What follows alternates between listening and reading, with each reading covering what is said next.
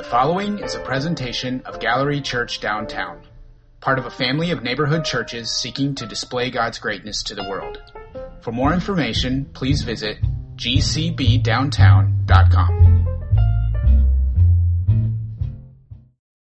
Morning, gallery family. Happy New Year. Um, it's good to see all of you guys here today. Please follow along if you can on page 483. The scripture today is Nehemiah chapter 8 verses 1 to 6. All the people came together as one in the square before the water gate. They told Ezra, the teacher of the law, to bring out the book of the law of Moses, which the Lord had commanded for Israel. So on the first day of the seventh month, Ezra, the, the priest, brought the law before the assembly, which was made up of men and women and all who were able to understand. He read it out loud from daybreak until noon as he faced the square before the water gate in the presence of the men, women, and others who could understand. Sorry. And all the people listened attentive, attentively to the book of the law. Ezra, the teacher of the law, stood on a high wooden platform built for the occasion. Beside him, on his right, stood Mattithiah, Shema, Ananiah, Uriah, Hilkiah, and Maaseiah. And on his left were Pedaiah, Mishael, Malchijah, Hashum, Hashbaddanah, Zechariah, and Meshullam. Ezra opened the book. Thank you. Sorry if I butchered any of the names for people who study this. Um, Ezra opened the book. All the people could see him because he was standing above them. And as he opened it, the people all stood up. Ezra praised the Lord, the great God, and all the people lifted their hands and responded, Amen, Amen. Then they bowed down and worshiped the Lord with their faces to the ground. The Levites, Jeshua, Bani, Sherebiah, Jamin, Akkub, Shabbethai, Hodiah, Maaseiah, Kelita, Azariah, Jozabad, Hanan, and Pelaiah instructed the people in the law while the people were standing there. They read from the book of the law of God, making it clear and giving the meaning so that the people understood what was being read. May God, may God bless the reading of his word. And I, I, love the names in this book because it reminds me of something. It reminds me that our names are really important. Um, if the scriptures were not complete, um, and they were still being written, and the New Testament was adding more and more letters. It was now the first, second, and third letter of Ellis. I don't want to sound sacrilegious, but if I was writing a letter about our church, and it was being preserved for all of church history, what would we be writing about ourselves? What type of letter would we be receiving? What would be the words? Which names would make it into the chapters, right? So to speak. And because there's, there's something really important about our faith, and that is that it's supposed to make a difference. There's something special about what God's doing in the world. And, and whether you're a man, woman, or a child, or a combination of man and child, like we've been wrestling with, is like, what do we, what do we do with our lives? How are we continuing to move forward? And I love the letter of Nehemiah. If you were with us, um, last year. I actually did a, a, variation of this teaching during our week of prayer and revival, which I want to remind you we have a week, uh, actually 10, almost 10 days of prayer coming up, January 23rd through the 31st. We're going to meet together in the morning, at noon, and at night. Um, each day, and we're going to walk through the letter written to the Ephesus church, the book of Ephesians. But January 23rd and 24th are going to be two special teachings out of Acts chapter 19. Because in Acts chapter 19, we see what the people were doing that actually became the church in Ephesus. And so we're going to be looking at that because here's the thing. Uh, this, and so if you miss out on prayer week, let me tell you the punchline. In three years, they changed their city. Three years. I felt so embarrassed by my vision for Baltimore when I read that. Because I've been telling everybody since my family moved into the city January 1st of 2008 that we had a 35 year plan for Baltimore and a small group of people were gathering in a room, learning about Jesus, And within three years, they had changed the culture, the business, the way that people were looking at education and worship in an entire city. Now, mind you, their city population was smaller than ours, but I'm not going to look for reasons to feel better about my lazy vision, right? Because God can do immeasurably more than we ever ask or imagine, but we don't live that way. And so what better book for us to go to than the book of Nehemiah to see where not a pastor led a group of people to do something that was impossible in 50 days. It wasn't a pastor that wrote the letter of Nehemiah. It wasn't a pastor that was leading the people. By the way, it was probably the first two trips to back to Jerusalem that the religious leaders were leading people, and it wasn't until Nehemiah, who was a governor, who woke up in his secular job and allowed the, the story of what he was hearing, the, um, the rumors of the story of the people that broke his heart, that moved him to fast and pray. I even put that on a slide for you because I want you to see this.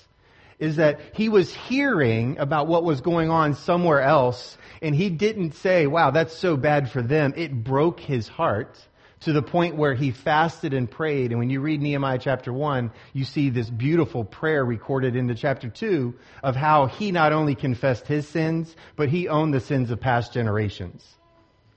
And that is one of the things as a city of Baltimore that we must learn from is that we just can't go around saying it's not my problem. I didn't have anything to do with it. But somebody in our bloodline did.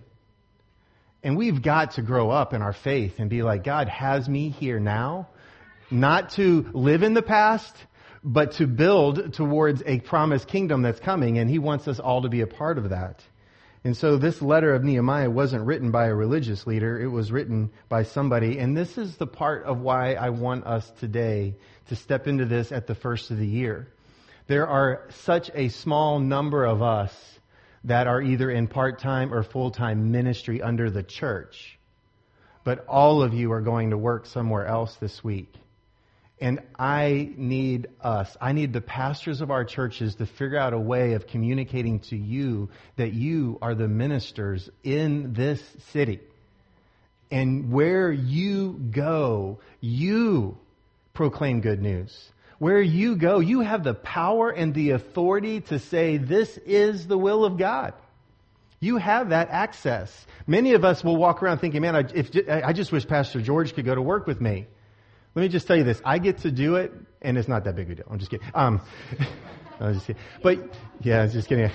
I have my man crush every time he walks into the office, like, George is here. Um, but the, my wife is like, that's true. And my mom is sitting there saying, I'm sad that George isn't here today. My mom is here. And she's like, well, I get to see George? I'm like, mom, I'm standing right here.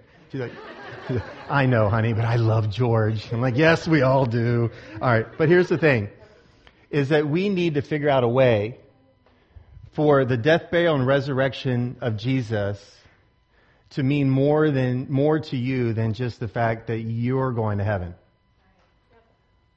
we need it to mean that somebody else is going to get to travel into something new with us. That I'm not just saved for a future, I'm saved for now.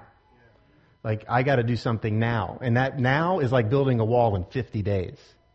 And so when you look at the story that we just read, and you see the eagerness of their getting a chance to have the scriptures read to them, and if we read the entire chapter, you would understand that these people stood outside, 50,000 strong, for six hours while the scriptures were read to them.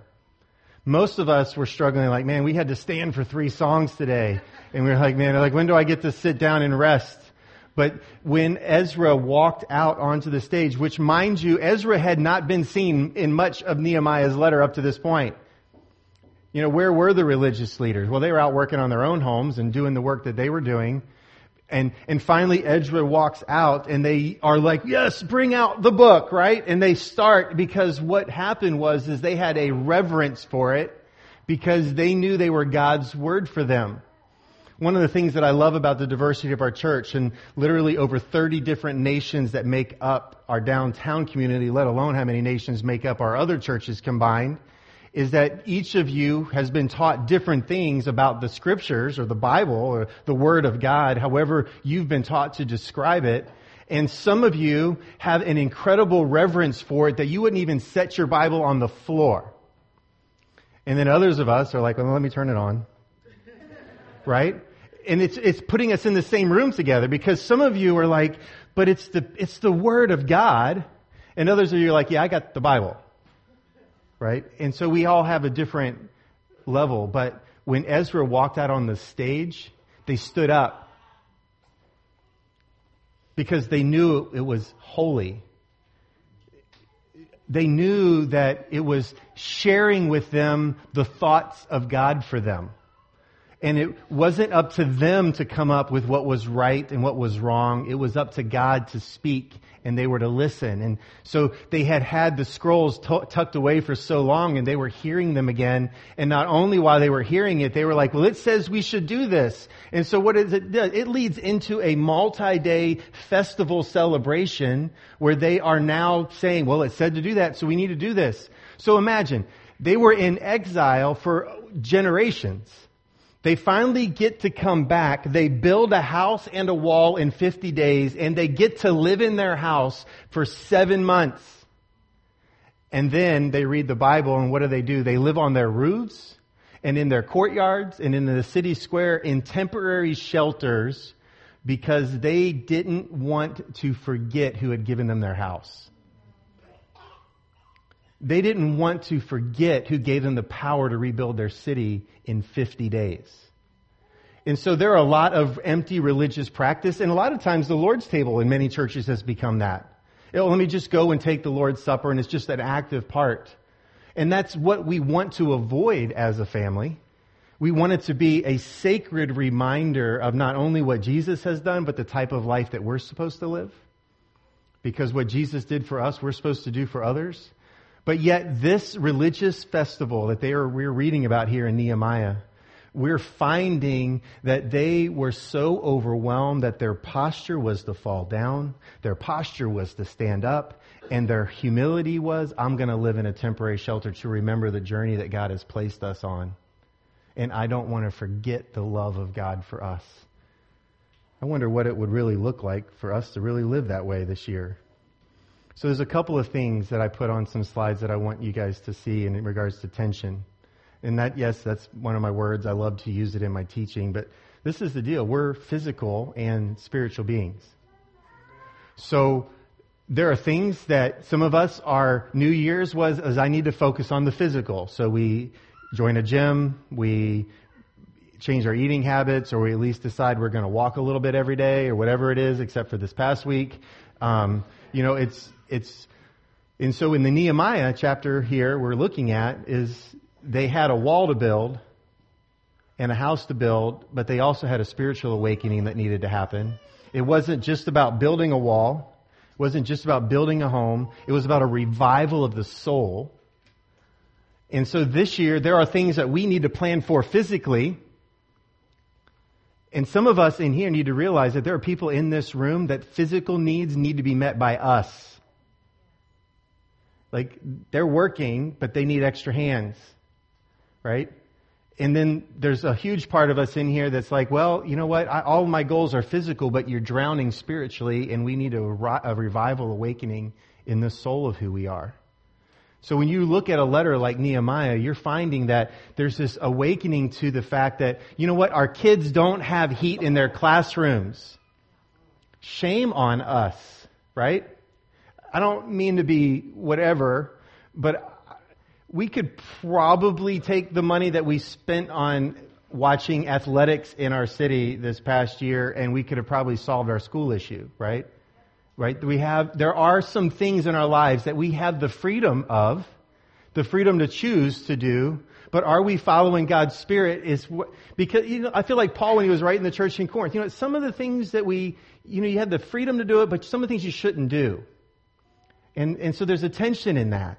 Like how much of my income is just for me and my family and how much of my income then can go somewhere else. And that's part of this. And the other part of this is, that I love is, is that when you read Nehemiah, there's also a tension between being right with God and right with each other. If we continue reading through chapter 8, you'll see that there was a time of public confession where somebody was going up to somebody. Like I could go up to Fausto and look him in the face and say, brother, I harmed you.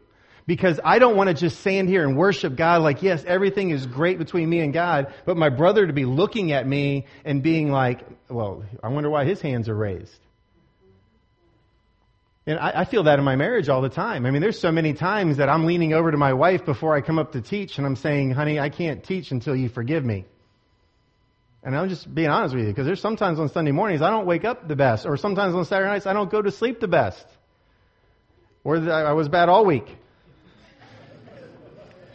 Not more than a week. I don't think I've ever gone that long, but, uh, but there are times where I'm just like, you know what? I have to be right with her before I can come up here and tell you how to be right with God.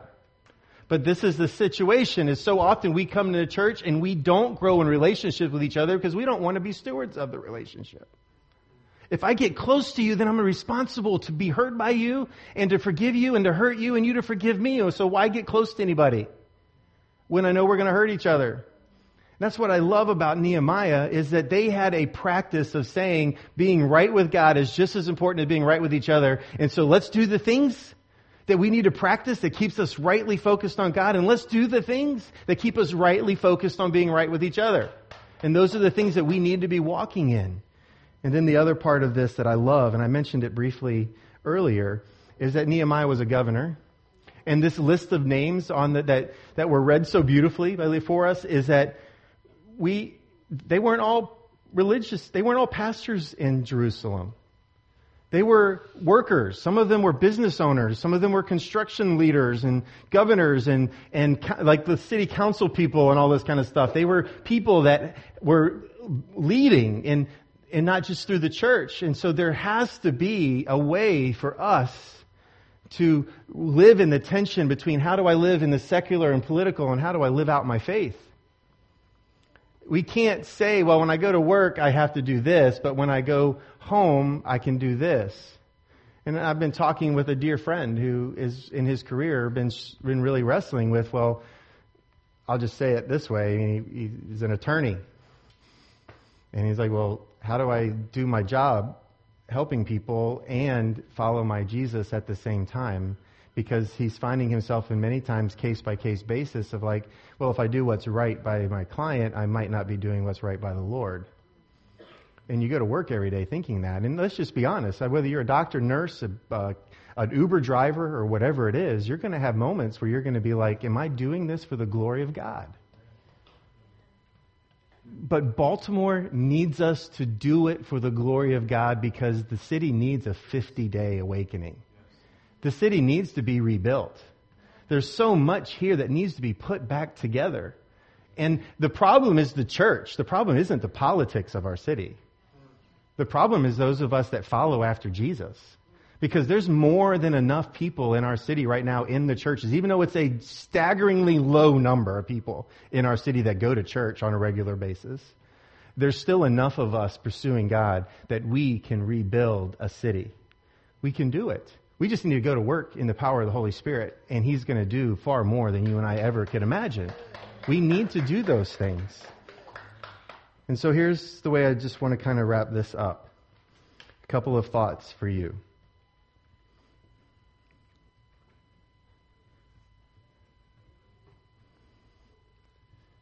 What do you think about the Bible? What do you think about the Word of God?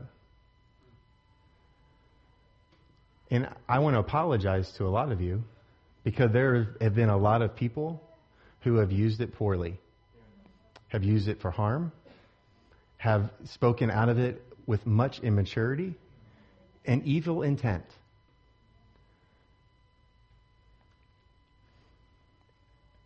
And we, as pastors and elders of our churches, in, in, in our gallery family, are wanting to steward the Word of God in a trustworthy, reliable, truthful, holy way so that we can help you heal for how you've been wounded with the Bible. But wounding with the Bible is different than you not liking what it says. I want, I, we need to understand that many times we think we see, but we don't see.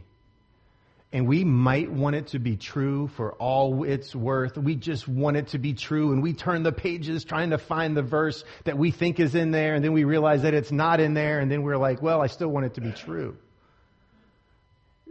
When at the end of the day, despite the pain it might cause us, the confusion it might cause us, the rejection we might feel, at the end of the day, God has to be right. Because He's the only one that is pure and just and all knowing and everywhere. We're not that. His thoughts are way above our thoughts, and his ways are way above our ways. And if you have a approach to the scriptures that's like, well, then you we're going to struggle in 2018. There are things that we need to be wise with and we need to walk into and God will light a lamp to our feet so that we know where to go. And we can go trusting that He's heading us in the right direction. But we just have to make sure that we're not fighting Him over the desires of our heart and asking Him to make something that's sinful right. Because we need to understand that the more that we continue to walk in our sin, the more we're hurting other people and making their life more miserable. My sins don't just affect me. My sins affect you. My sins affect my wife, my children. But let me just tell you this the joy of the Lord also affects other people.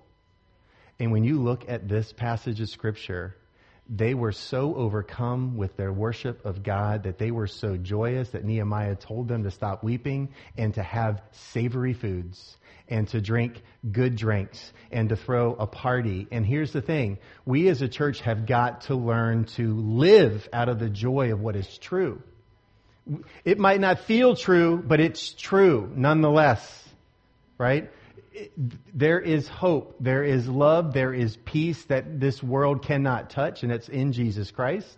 And that is true whether we're fighting an illness or we're fighting um, joblessness or we're fighting pressure in our homes. Those are all things that are going to come our way. But at the end of the day, what is true is, is that God loves me. God loves you. He thinks of us as holy because of the sacrifice of His Son. And we need to walk in the truth of that. So the Word of God is essential for us. We will see God face to face someday, and the Bible gives us a glimpse of who God is. We also want to be a place where the Word of God is taught. Not just having complicated passages of scriptures with big names read to you, but according to John, his letter talking about the Spirit, and many other places in the New Testament, the Spirit can bring words of God's truth through His church to each other. Um, that's why we need to think about our words. Like my you know, they used to always tell you, you know, think before you speak. It really is a good practice, by the way. And I, let me go one step farther. Think before you post to Facebook, too, right? Um, um, so, so we need to, in some ways, begin to figure out what it looks like for us to spend time in the scriptures every week. Um, we don't just need them read. We don't need to just teach them with intentionality and dignity. But you have to develop a desire to open up your Bible and read it. And if you're struggling, there are so many great tools to help you um, that we would love to continue to push you towards. Um, all right, so let's just, let's talk about what we need to walk out of here with today. Um, here's a few takeaway points. I put them on a slide for us. So, where do we go from here? Number one, we need to allow Jesus through the Holy Spirit to center us on God's Word. Um, if there's a way that we're going to walk in His power this year, is at, we all have to get to the point where we're willing to mention Jesus at our dinner tables and in our living rooms and with our coworkers and all of that. But everything that we have has got to center on Jesus. If the Bible isn't making sense to you, it's probably because we've lost sight of where Jesus is in it. And so if you ever get into a passage of scripture where you're confused, turn back to Jesus, read about him, and then go back to that passage and it'll help you make sense of it.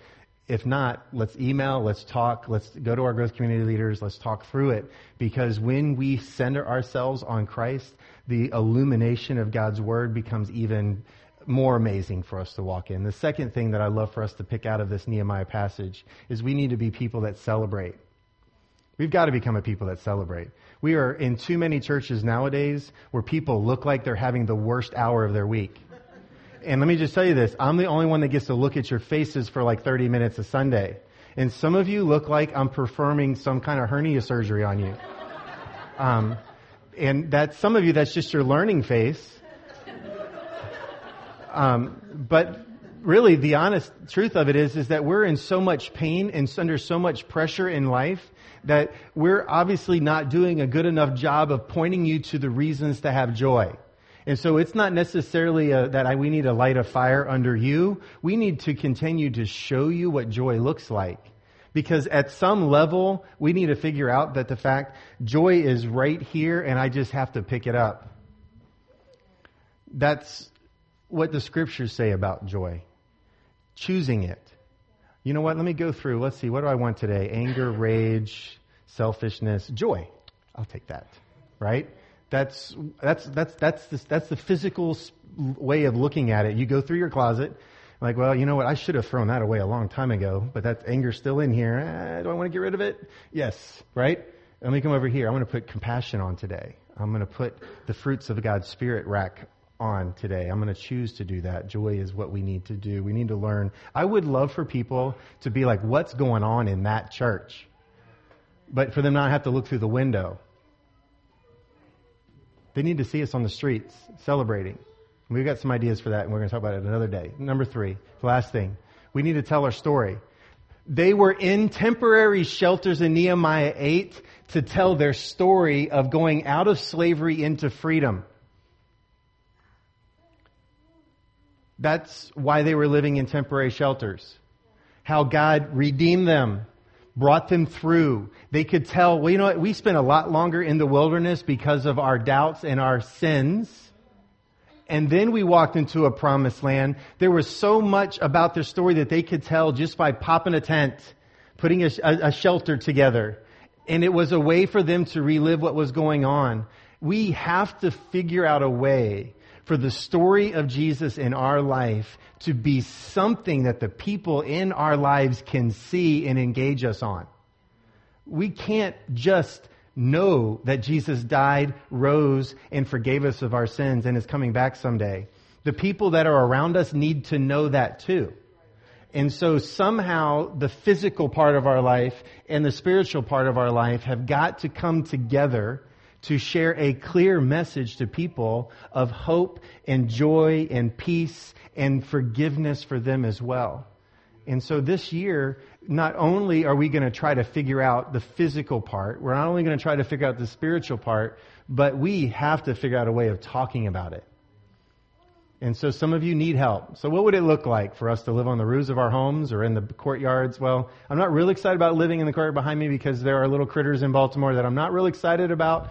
But yet, there are places that we need to begin to live publicly so that people can know how God has blessed us and how He has been walking with us. And so today, as we walk into this new year together as a church family, and our brothers and sisters from Sowebo, thank you for being here. What do you believe about God? Who is He? What can he do? What are his capacities? What is his capacity to love? If we can meditate on what is true about God, I promise you, Baltimore will not have a heating issue. Baltimore won't have a hunger issue. Baltimore will not have a violence issue. Because God's light pushes back darkness everywhere it meets it. And so let's carry that light out with us today. Would you stand with me? We're going to close in a word of prayer. If you need prayer or you'd like to give your life to Christ, there will be some people around the stage with some lanyards that say here to pray. Some of our elders will be here as well where you can be prayed over. If you would like to place your trust in Jesus today, please don't leave without talking to us about that or the person that brought you. The rest of you, you might be going through something where you're sick and you just want somebody to pray over you. Please don't leave without us doing that. Others of you might have a reason for joy and you need to tell the people around you, let me tell you how God's been good to me this week. We need to share those stories with one another. But here's our benediction. As we go from here today, May we continue to trust God's word. May we continue to let it be a lamp to our feet. May we continue to choose joy every day, no matter what circumstances we're facing. And may we tell the story of Jesus everywhere the Spirit prompts us this week. And may God's grace and peace be with you